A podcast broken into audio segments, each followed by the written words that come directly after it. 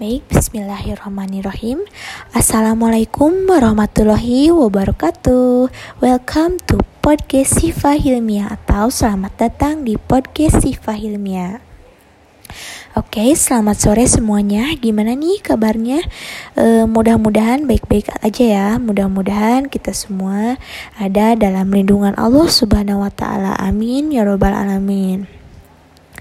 Baik, kali ini saya akan menyampaikan informasi yang penting atau tips yang penting yang bisa kita lakukan, yang bisa kita praktekkan dalam kehidupan sehari-hari kita tentang bagaimana sih cara melatih otak kanan dan otak kiri kita agar bekerja dengan sempurna dan berfungsi secara seimbang keduanya. Apalagi untuk anak-anak yang sering mudah lupa dalam mengingat pelajaran-pelajaran yang sudah dipelajari dengan bapak dan ibu gurunya di sekolah masing-masing.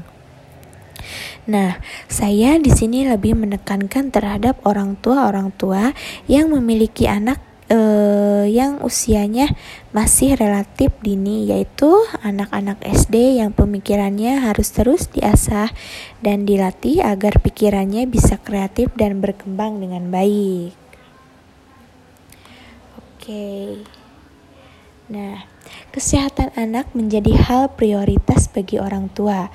Bukan hanya kesehatan fisik, tetapi kemampuan dan tumbuh kembang anak juga bisa menjadi perhatian yang tentunya tidak bisa lepas dari orang tua.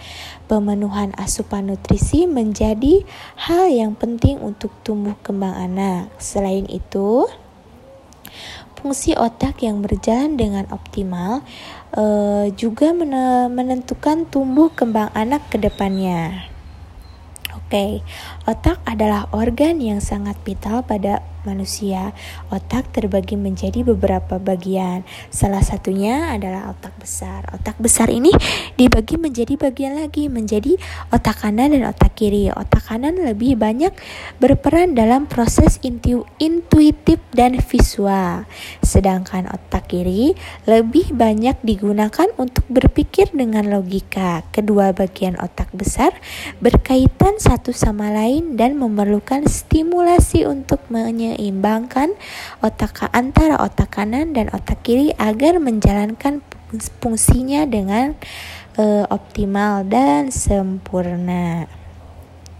Nah, diketahui beberapa kegiatan untuk membantu menstimulasikan fungsi otak kanan maupun otak kiri anak pada masa pertumbuhan. Dengan begitu, fungsi otak berjalan dengan sangat optimal, yaitu yang pertama, ajak anak untuk membaca buku. Salah satu cara yang bisa kita lakukan untuk menyeimbangkan fungsi otak kanan dan otak kiri dengan mengajak anak untuk membaca buku favoritnya.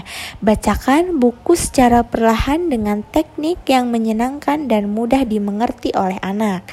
Setelah dibacakan buku tersebut, mintalah anak untuk menyimpulkan cerita dari buku yang tadi dibacakan. Selain itu, kita juga bisa meminta anak untuk menebak pertanyaan seputar dari cerita yang ada di dalam buku tersebut. Kegiatan ini sangat mampu meningkatkan daya ingat anak. Oke, yang kedua, ada berhitung dengan alat peraga. Nah, ini bisa juga ya termasuk ke dalam pembelajaran matematika nih untuk calon-calon guru. Nah, mengajarkan anak belajar berhitung dengan alat peraga membuat anak lebih tertarik dengan apa yang kita ajarkan. Buatlah suasana menyenangkan. Misalnya, kita lakukan kegiatan berhitung di luar sekolah atau di luar rumah atau di luar ruangan gitu ya. Kita boleh gunakan alat peraga berupa pensil atau biji-bijian yang berwarna-warni atau alat-alat atau bahan-bahan yang lebih menarik lainnya. Kita bisa mengenalkan jumlah 1 hingga 10 atau disesuaikan dengan usia anak. Sebaiknya pilihlah alat peraga yang bisa disentuh, dilihat, atau dicium aromanya oleh anak.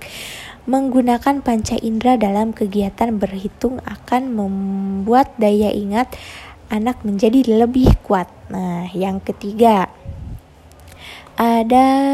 ajak anak untuk melakukan kegiatan seni. Nih, banyak kegiatan seni yang bisa dilakukan bersama anak-anak. Salah satunya adalah menggambar, mewarnai, menari, bermain musik. Nah, kegiatan ini melansir dari jurnal ilmiah yaitu Experimental Aging Research, menggambarkan meningkatkan fungsi otak bagian kanan dan membantu membuat daya ingat anak menjadi lebih kuat. Lalu yang selanjutnya, kenalkan anak dengan puzzle nih. Buat orang tua atau calon pendidik atau guru-guru nih, bisa nih di sekolahnya menerapkan permainan puzzle. Dengan mengenalkan anak dengan permainan puzzle juga bisa menjadi salah satu cara yang bisa kita lakukan untuk melatih kemampuan otak kanan dan otak kiri anak.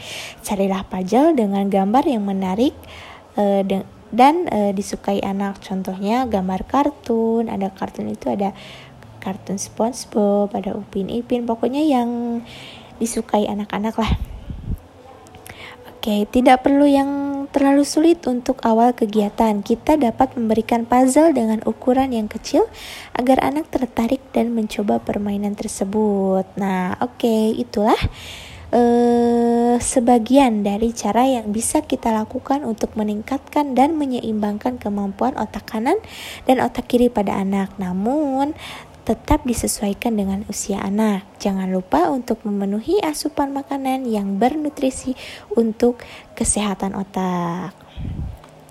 Kita juga bisa bertanya langsung kepada dokter atau psikolog tentang pola asuh yang tepat agar perkembangan otak anak semakin optimal. Terima kasih semuanya. Semoga tips dari saya ini menjadi akan bermanfaat bagi kita semua. Oke, sekian penyampaian dari saya. Semoga Ini lebih ada manfaatnya untuk kita semua. Baik, saya izin mengundurkan diri. Selamat sore semuanya. Assalamualaikum warahmatullahi wabarakatuh. Dadah semuanya. Sampai